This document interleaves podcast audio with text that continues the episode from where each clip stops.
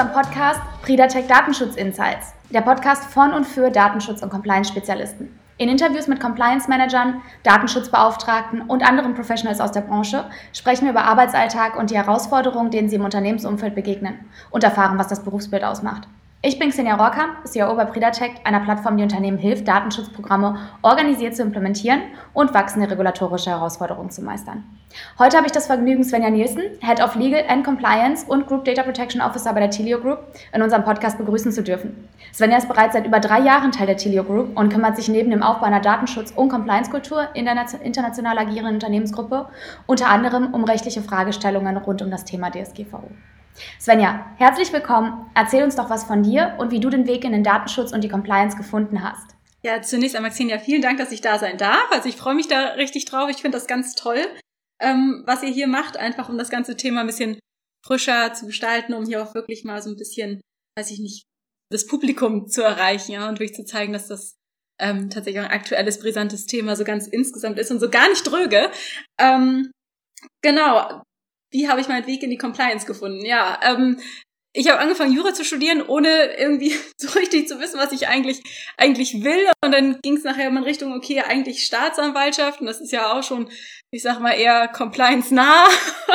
Ja, und dann habe ich mich aber dann nach dem zweiten Staatsexamen entschieden, nee, okay, geht doch lieber Unternehmen, einfach damit man nicht so eingeschränkt ist, immer nur an einem Ort, immer nur das Gleiche.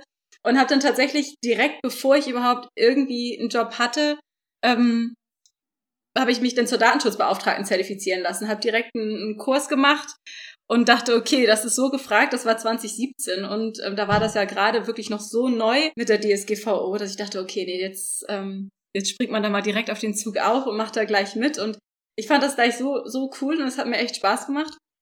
Und es war dann tatsächlich nachher auch wirklich ausschlaggebend auch so ein bisschen für meine Einstellung, muss man ehrlicherweise sagen, weil da gerade auch das Thema natürlich in den Unternehmen aufkam und Telio damals gerade auch anfing, sich mit diesen ISO-Zertifizierungen zu beschäftigen, gerade anfing, wirklich diese Erstzertifizierung für ISO 27001 zu machen. Gut, und da war ich natürlich direkt im kalten Wasser drin.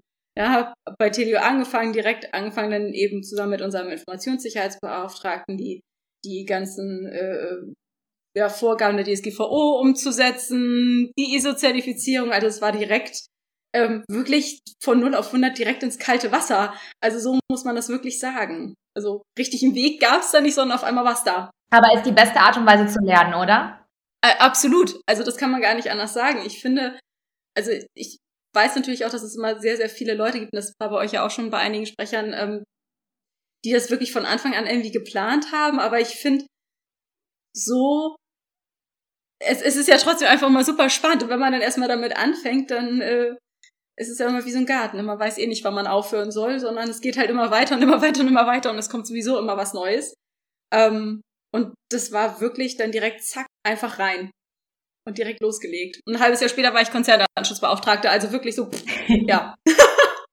Hast du dich gut reingearbeitet, auf jeden Fall. Und bei euch ja auch super spannend in der Branche, ne? Mhm. Weil Telio entwickelt ja, installiert und betreibt Kommunikations- und Mediensysteme, hauptsächlich in Gefängnissen, um unter anderem die Resozialisierung von Insassen zu fördern. Und also ich kann mir vorstellen, die Arbeit in einer solchen Nische stellt große Ansprüche an die Informationssicherheit und den Datenschutz eurer Produkte, ne? Ist mit Sicherheit sehr wichtig, dass alle Mitarbeiter über die Notwendigkeit Bescheid wissen, DSGVO-konform zu agieren.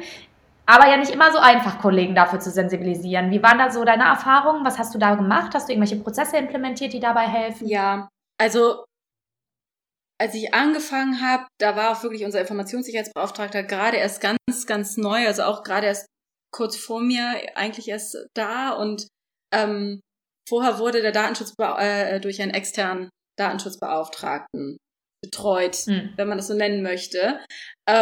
Und das hat vorab schon für unglaublich viel Verdruss gesorgt. Es gab ein Jahr, bevor wir unsere erste interne Schulung gegeben haben, eine von diesen besagten externen Datenschutzbeauftragten. Und er hat es tatsächlich geschafft, Menschen, die ohnehin keine Lust auf Datenschutz haben, noch mehr zu vergrätzen. Was einfach dazu führte, dass das direkt die Grundstimmung so richtig schön negativ war. Also dass man wirklich dachte, wow, okay, mit dieser Einstellung ist selbst ein Besuch in Disneyland die reinste Tortur und macht einfach keine Freude, ja. Aber das machte nichts, weil sowohl unser ISO als auch ich, wir haben da eine super positive Grundeinstellung, und ich denke, das ist tatsächlich aus meiner Sicht auch so ein bisschen eigentlich der erste Punkt. Also die eigene Leidenschaft für die eigene Arbeit ist, denke ich, wirklich der erste Schritt, um auch andere zu begeistern. Wenn man selbst doof findet, was man tut, dann kann man nicht erwarten, dass andere es gut finden, was man macht. Ja, und damit haben wir tatsächlich auch angefangen. Also wir haben gar nicht erst groß angefangen, was zu erklären, sondern erstmal hatten wir quasi, wenn man so will, 3 bis 4 Wochen Promotour, bevor es überhaupt in die Schulung ging. Also wirklich erst immer wieder gesagt, nein, kommt, das macht Spaß, das wird super, das, ne, wir machen das richtig gut und ihr werdet da auch mal Infos bekommen, wofür ihr das eigentlich braucht. Das war tatsächlich auch der erste wesentliche Unterschied zu dieser ersten Schulung, die sie erhalten haben, die wirklich null auf das zugeschnitten war, was wir eigentlich machen und was tatsächlich auch die Arbeit der Kollegen betrifft. So, und ehrlich gesagt, wer hört sich schon gerne 7 Stunden lang, so lang ging das Seminar tatsächlich, wer hört sich schon gerne 7 Stunden lang etwas an, von dem er gar nicht weiß, wofür brauche ich das eigentlich in 3, Herrgott's Namen. Und als wir dann fertig waren und diese erste Schulung durchgezogen haben, da waren tatsächlich sehr viele hinterher gesagt haben, wow, jetzt weiß ich endlich, wofür ich es brauche. Und das ist, denke ich, schon der erste Schritt, wirklich zu sagen, okay, jetzt hast du sie zumindest schon mal so ein bisschen eingefangen, ja. Jetzt ist die Grundstimmung erstmal da, jetzt können wir darauf aufbauen. Und wir haben das Ganze dann im Laufe der Jahre jetzt wirklich extrem erweitert. Wir haben ein sehr, sehr großes ISMS, weil wir ISO 27001 zertifiziert sind. Mhm. Und mittlerweile auch unsere Produktionsumgebung zertifiziert ist auf Basis von IT-Grundschutz. Ja. Wir haben ein relativ großes ISMS, ein CMS, das haben wir alles in einem Wiki. Das heißt, bei uns können die Mitarbeiter das alles nachlesen, können sich ständig und stetig immer informieren, wenn sie möchten. Aber wir haben auch auf Web-based Trainings umgestellt. Gerade jetzt in Zeiten von Corona war das natürlich super. Ja. Und das sind auch unsere eigenen Web-based Trainings. Also wir haben die tatsächlich selber aufgenommen, selber geschnitten, ja, die ganze Arbeit selber gemacht und auch mit Untertiteln. Spannend, wir waren plötzlich zum YouTuber, ne, in Zeiten von Corona. Ganz furchtbar.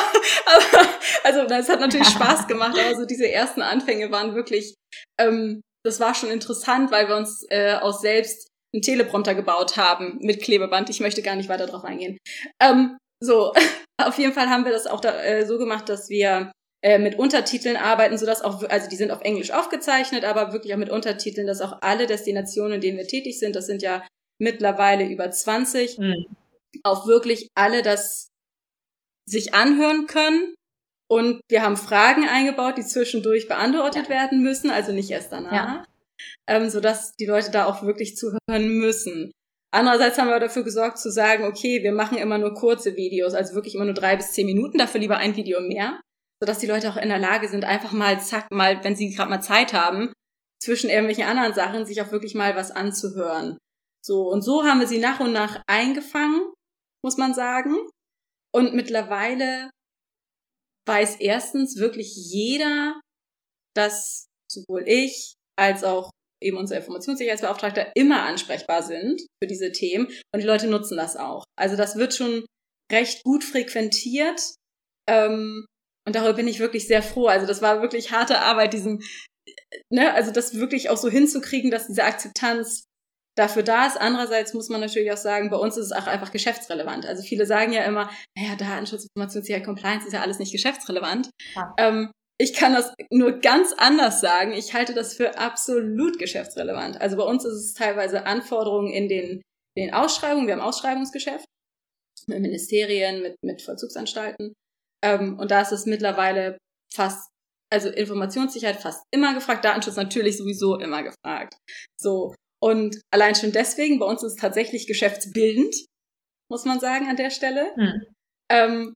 Aber auch alle anderen Compliance-Themen, ich mache ja auch noch die ganzen anderen Compliance-Themen mit, bin ja nicht nur DPO, ich sehe das immer, es ist, ob es nun in M&A-Prozessen ist, wenn man Akquisition hat, etc., oder wenn man einen neuen Investor bekommt, wird immer wichtiger. Dieser ganze Bereich ESG ist mittlerweile so gefragt und tatsächlich so wichtig, dass man den sowieso nicht mehr aussparen kann. Und jeder, der tatsächlich behauptet, das wäre ja nicht geschäftsrelevant, hat einfach die Zeichen noch nicht erkannt, ehrlich gesagt. Aber so schafft man Awareness, also so machen wir das bei uns. Ja, so viele Punkte, wo ich nur zustimmen kann. Wir arbeiten ja auch mit vielen, vielen Startups und Scale-Ups zusammen und Due Diligence ist halt einfach, ist so ein Hasswort ein bisschen, ne? Das ist ja einfach so, es ist einfach ein Prozess, durch den keiner gerne durchgehen mag. Das wissen wir alle, es verursacht unglaublich viel Arbeit, Unruhe, Arbeit, die jetzt vielleicht auch nicht gerade Business kreiert, ne? Sondern eher so ein Punkt ist, also kommt drauf an, manchmal ist es ja auch mit Kunden Due Diligence. Aber gerade bei Investorenrunden, da muss man halt einfach den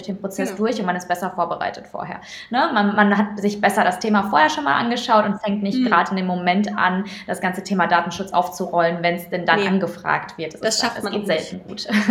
Das kennt man ja, von daher, das kennen wir ganz gut. Aber finde ich so gut bei euch mit den Trainings. Ja. Nee, ich sag, das schafft man auch wirklich nicht. Also das ist eine Illusion. Man muss es rechtzeitig anfangen. Wirklich. Ansonsten ist es eigentlich nur ein Papiertiger. Ja, alles, was man on short notice macht, kann nicht gelebt werden. Das ist völlig klar. Auf jeden Fall. Es kann auch nicht praxisrelevant sein. Ja. Absolut. Und du hast ja auch gesagt, ihr arbeitet ja an vielen verschiedenen Standorten, ne? Hast ja gerade erwähnt, eure Trainings macht ihr auf Englisch, damit die leicht accessible sind, aber dann auch mit Übersetzung in Subtitles. Das finde ich total gut. Wir bieten unsere Trainings auch mal mehrsprachig an aus dem Grund, auch von den Standorten. Aber ihr habt ja IT in Amsterdam, Headquarter in Hamburg. Was sind sonst noch Punkte, die man berücksichtigen muss, wenn ihr so sagt, Thema Datenschutzmanagement, wie gewährleistest du, dass ihr da immer alle lokalen Regulierungen auch berücksichtigt? Wie geht ihr da am besten vor? Ja, also für Europa ist das durch die DSGVO ja relativ einfach, muss man sagen. Also dadurch brauche ich mich auch gar nicht groß mit externen Anwälten aus anderen Ländern beschäftigen, wobei das durchaus auch mal vorkommt, gerade wenn wir jetzt sagen, eben wir haben eine Ausschreibung, normalerweise lese ich tatsächlich alle Gesetze, die in so einer Ausschreibung drin sind, nochmal komplett selbst und gucke wirklich, erfüllen wir wirklich alle Voraussetzungen, das gilt dann natürlich auch für Datenschutz. Wenn es wirklich mal tricky wird, dann holen wir natürlich externe Hilfe dazu, das ist klar. Aber ganz grundsätzlich sind wir so aufgestellt, ich habe in jedem Land einen Datenschutzkoordinator, das sind keine Juristen, das sind dann eben normale Mitarbeiter, aber trotzdem ist das praktisch mein Ansprechpartner vor Ort. Ja. Falls ich jetzt zum Beispiel mal irgendeine neue Eintragung habe, falls ich sagen muss, okay, gibt's irgendwas Neues? Ja, hebt mal die Hand, falls sich bei euch was geändert hat. Das ist eine Säule. Die andere Säule ist dann natürlich, ich mache Audits, dass ich selbst interne Datenschutzaudits durchführe. Jetzt gerade Anfang des Jahres bin ich einmal durch alle Departments durch und mit allen Country Managern. Das ist viel Arbeit, aber das hilft. Ja. Aber ehrlich gesagt, was für mich fast, also abseits all dieser Sachen, die wir natürlich auch in Policies drinstehen haben und die wir organisatorisch umsetzen, eigentlich fast wichtiger ist wirklich die Leute einfach mal anrufen, mal fragen, Mensch, was gibt's eigentlich Neues? Ja. Also wirklich ein offenes Ohr haben, weil in solchen Gesprächen, dann kommt vor allem mal raus, ach, ich habe hier noch eine Frage, ach, und ich habe da noch eine Frage. Und übrigens, ach, ich weiß gar nicht, wie ist denn das eigentlich, wenn wir das und das machen? Und so deckt man eigentlich, ehrlich gesagt, viel eher mal eine Lücke auf oder irgendwie, wo noch ein bisschen Space for Improvement ist, als über alle Policies, die man irgendwie runterbetet oder in Trainings den Leuten nahe bringt. Also das dieses Gespräch, und das geht ja im Mittelstand, also klar, in einem großen Konzern geht's nicht. Ja, aber solange man sich im Mittelstand befindet, ist das ehrlich gesagt eigentlich schon fast das beste Mittel der Wahl, wirklich zu sagen, ich telefoniere regelmäßig mal immer mit irgendwem, und wenn man sowieso gerade spricht, dann kann man auch mal fragen, Mensch, gibt's eigentlich irgendwas? Also das ist fast die beste Umsetzungsmöglichkeit, auch wenn sie in keiner Policy steht. Ja, das verstehe ich total. Also das Gespräch suchen ist ja immer, immer, immer eine gute Möglichkeit, und vor allem auch, wenn man einfach mal so einen Kommunikationskanal schafft und einfach weiß, ach okay, klar, die Svenja, die kann ich kontaktieren, wenn ich da einfach mal einen Zweifel habe, bevor ich irgendwie mich selbst auf die Suche mache oder einfach mal Pi mal Daumen schaue, wie es funktioniert, wie es läuft. Und du hast gesagt, ganz spannend, ihr habt Datenschutzkoordinatoren dann lokal. Das heißt, das sind Personen, die sonst auch eine andere Funktion ausüben und das quasi als zusätzliche Aufgabe mitnehmen. Genau. Ja, das ist total spannend. Ja, das finde ich gut. Habe ich bisher noch nicht gehört. Also die Rolle des Datenschutzkoordinatoren kenne ich, ist aber normalerweise, was ich so kenne, ist so eine Person, die sich zusätzlich Datenschutzkoordinator nennt und das handhabt. Aber finde ich total spannend, dass ihr das in den Ländern quasi implementiert habt. Das macht es natürlich dann einfacher für die Umsetzung. Ja, anders wird es auch nicht gehen. Also man braucht schon einen Ansprechpartner irgendwie, ne? Klar. Und auf Datenschutzebene, wie unterscheidet ihr zwischen unternehmensinternen Daten und denen, die aufgrund eurer Produkte verarbeitet werden? Ne? Werden die vor Ort verarbeitet oder in manchen Fällen auch zwischen den verschiedenen Standorten übertragen? Wie geht ihr da vor? Genau, also da unterscheiden wir tatsächlich relativ streng. Also wir haben einmal für die unternehmensinternen Daten haben wir Rechenzentren an verschiedenen Standorten. Die müssen auch nicht zwingend lokal sein, sind aber natürlich immer in Europa, ist klar. Und haben da auch Redundanzen. Das müssen wir auch schon aufgrund der Zertifizierung haben. Wir können nicht nur ein Rechenzentrum, wir haben da mehrere. Die werden natürlich unternehmensweit verarbeitet. So, was die Kundendaten angeht, ist es dann natürlich eine ganz andere Sache. Also das Gute, muss man sagen, ist, wir verarbeiten keine Strafvollstreckungsdaten. Das heißt, was diesen sehr, sehr, sehr, sehr heiklen Bereich angeht, da sind wir Gott sei Dank raus. Also das würde das Ganze sehr kompliziert machen. Aber das tun wir nicht. Mhm. Aber sehr wohl verarbeiten wir natürlich Daten, tun es aber meistens als Auftragsdatenverarbeiter. Wir sind manchmal auch verantwortlich, allerdings in den seltensten Fällen.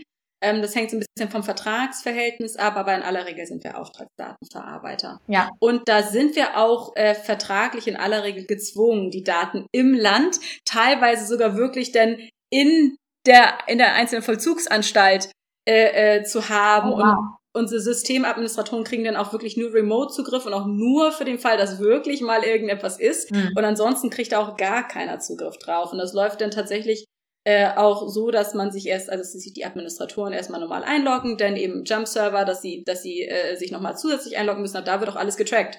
Also ab da wird jeder einzelne Move, den unsere Administratoren machen, wirklich nachverfolgbar getrackt, weil anders geht es nicht. Dafür ist es dann doch zu sensibel. Absolut, absolut. Ja, das verstehe ich total. Ja, und das ist tatsächlich so der Unterschied, genau.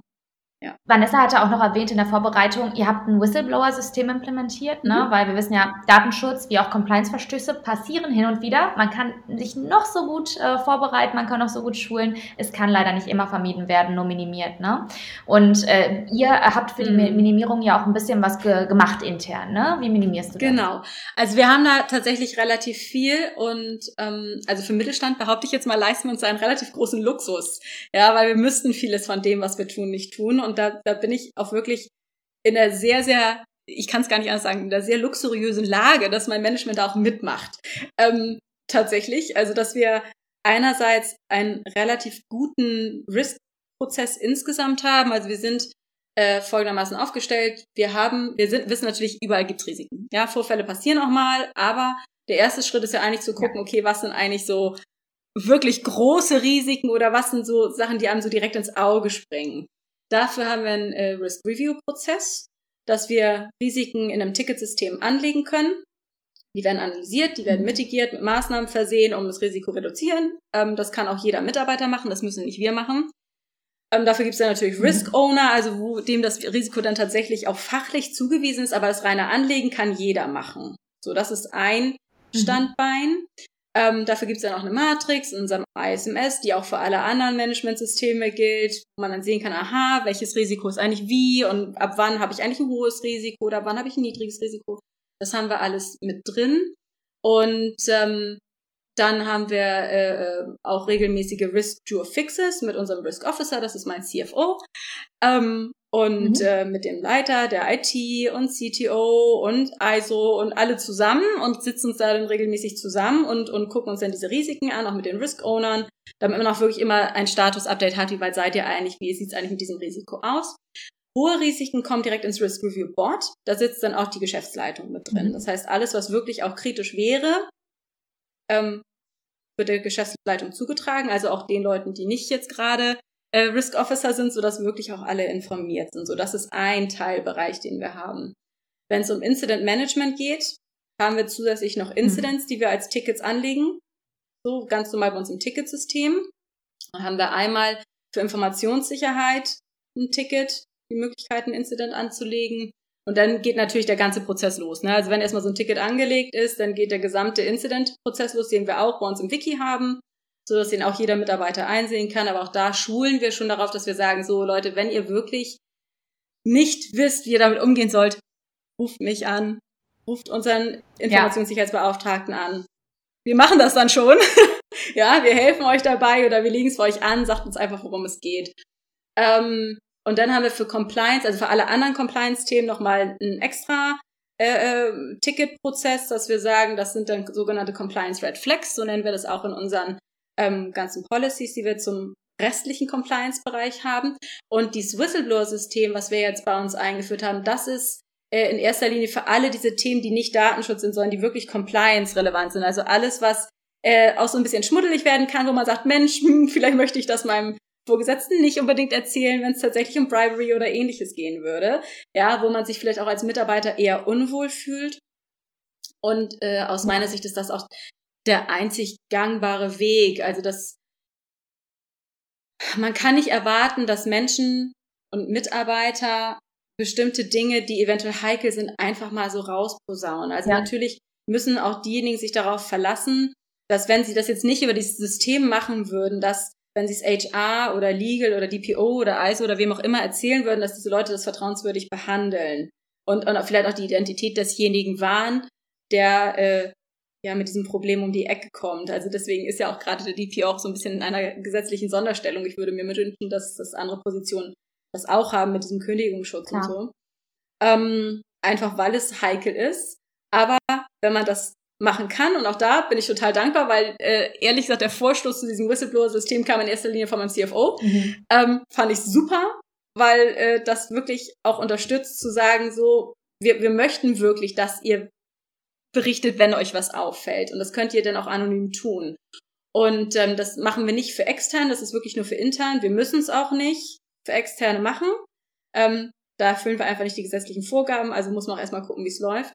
Ich denke, das Einzige, also bislang wurde noch nichts gemeldet, aber ich denke, das Einzige, wo man so ein bisschen nachher, wenn da was gemeldet wird, auch darauf achten muss, ist, dass dann kein Denunziantentum entsteht. Also, dass man wirklich sagt, okay, auch das, was gemeldet wird, muss man sich sorgfältig ansehen. Muss gut geprüft werden, ne? Muss gut geprüft werden. Und wir lösen das dadurch, dass wir tatsächlich dann einen externen Anwalt vorschalten. Also, der bekommt die ersten Nachrichten über dieses Whistleblower-System, die kriege gar nicht ich, obwohl ich Head of Legal and Compliance bin, sondern die kriege erstmal er. Ja. Und dann gibt es eine interne Compliance-Organisation, wo er dann auch hinzugezogen wird, die sich dann darum kümmert. Ja, und je nachdem, wessen Strang betroffen ist von der Geschäftsführung, der wird natürlich dann nicht eingeladen, sondern immer nur der andere. Ja, also wenn jetzt zum Beispiel der gesamte Bereich COO betroffen ist, wird der CFO eingeladen oder andersrum. Ne? Also dass man wirklich sagt, okay, es muss wirklich einigermaßen unabhängig sein. Also so lösen wir das jetzt und ich denke, das ist schon ganz gut. Prima. Dann gehen wir sonst auch nochmal weiter.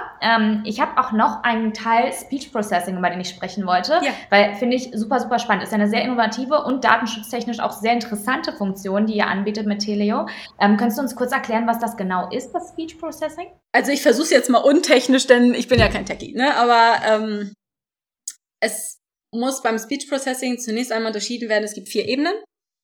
Eine Ebene ist erstmal die Spracherkennung. Also spricht jemand und wenn ja, welche Sprache? So, und dann kommen wir zum zweiten Teil und das ist dann Transkription. Also dass tatsächlich das Programm aufzeichnet, was wird eigentlich hier gerade gesagt und zwar in Originalsprache. Mhm. Und dann kommt als dritter Teil die Erkennung des Sprechers hinzu. Also wir wirklich sagen können, welche Person da gerade spricht. Das ist wichtig, weil wir sogenannte Weißlisten haben in Gefängnissen. Sprich, ein Insasse darf nicht einfach wahllos jeden anrufen, sondern es gibt Weißlisten, das heißt, ein Abteilungsleiter beispielsweise muss Nummern freigeben, die ein Insasse anrufen darf. So, und wenn man jetzt kontrollieren möchte, ob, wenn er seine Mama anruft, auch wirklich mit seiner Mama telefoniert und nicht mit seinem Geschäftspartner, dann ist so etwas wie Speech Processing natürlich ganz sinnvoll, weil man dann wirklich sagen kann, aha, ist da wirklich eine männliche Stimme dran? Ist da vielleicht sogar die passende Stimme zur Mutter dran? Das ist schon hochgradig interessant.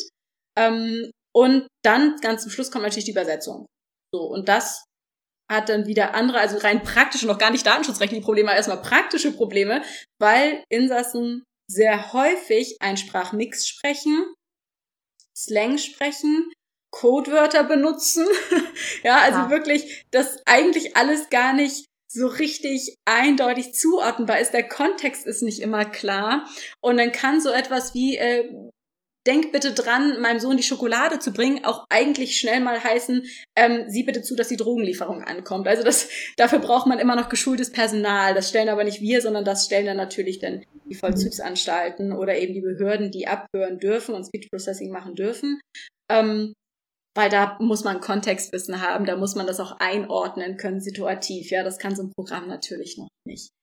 Rein, was ja, die Verarbeitung von Daten angeht, auch da sind wir in einer sehr, sehr komfortablen Situation. Wir dürfen das gar nicht. Also es sind nicht unsere Daten. Es sind immer noch die Daten von Behörden. Das heißt, wir sind Auftragsdatenverarbeiter. Mhm. Nichtsdestotrotz müssen wir natürlich auch da wieder Vorgaben erfüllen. Wir müssen zusehen, dass das alles wirklich, wirklich sicher ist. Und auch da wird alles, genau wie bei den anderen Daten auch, immer nur im jeweiligen Land, immer nur bei der jeweiligen Anstalt, mit extrem limitierten Zugriff gespeichert, weil anders geht's gar nicht. Also da muss man schon wirklich auch darauf achten, dass das so ist.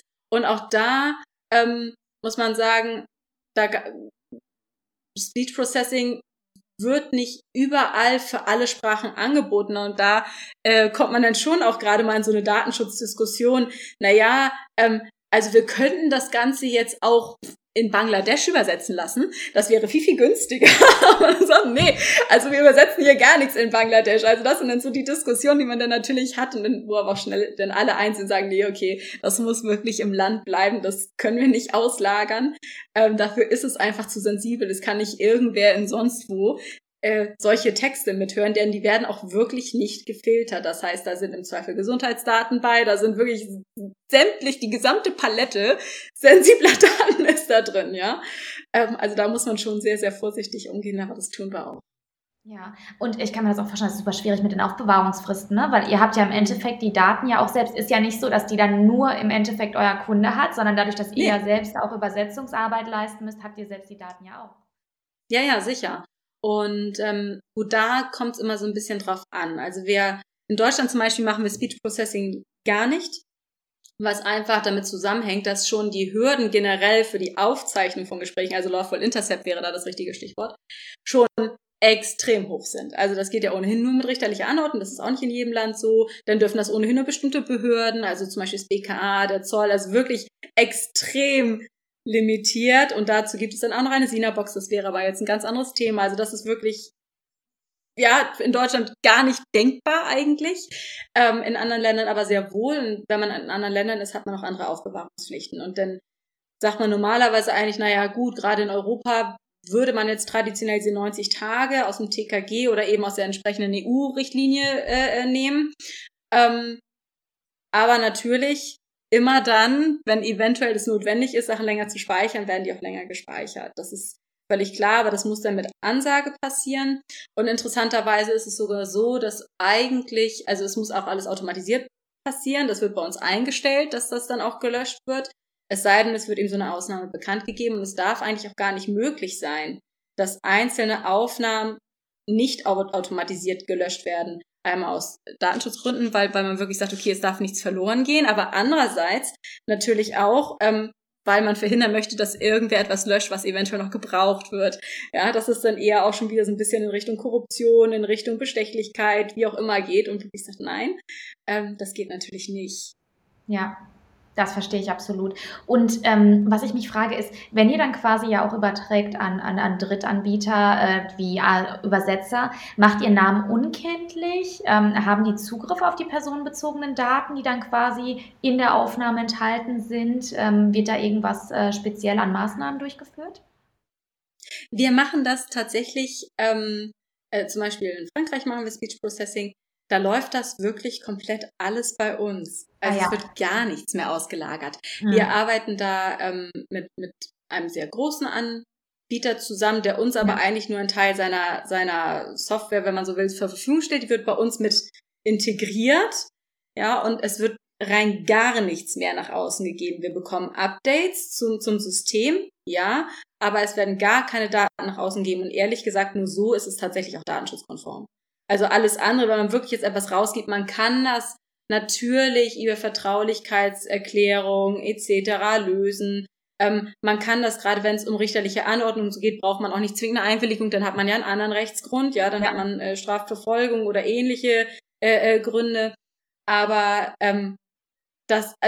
ich finde es super, dass wir das so hingekriegt haben, dass wir wirklich auch, das ist wirklich ein sehr, sehr großer Anbieter, den wir dazu bekommen haben, wo man mal sagen muss, das wäre nicht möglich gewesen. Viele schimpfen ja auch immer gerne auf die DSGVO, weil manche Regularien noch einfach nicht, ich sag mal, die sind verbesserungsbedürftig, und sind vielleicht auch jetzt, wo man es in der Praxis umsetzt, auch vielleicht nicht ganz so toll, wie man es sich gedacht hat, und man könnte da bestimmt einiges anpassen, aber ohne die DSGVO wäre das alles gar nicht möglich, dieses ganze Umdenken wäre gar nicht passiert. Also dass jetzt tatsächlich auch sehr, sehr große Firmen wie Microsoft etc. tatsächlich darüber nachdenken, hier Rechenzentren aufzubauen, wirklich auch ihre Angebote umzustellen, speziell auf den europäischen Markt, wäre gar nicht möglich. Ja. Also das finde ich schon, da muss man wirklich mal sagen, das ist schon fantastisch, und ich habe noch die ganzen Leute im Ohr, die ja ganz am Anfang immer noch viel geunkt haben und gesagt haben, ach ja, da hält sich eh keiner dran und ist doch egal. Und als dann die ersten Strafen rausgehauen wurden und wirklich sagte, oh, okay, das tut doch richtig weh.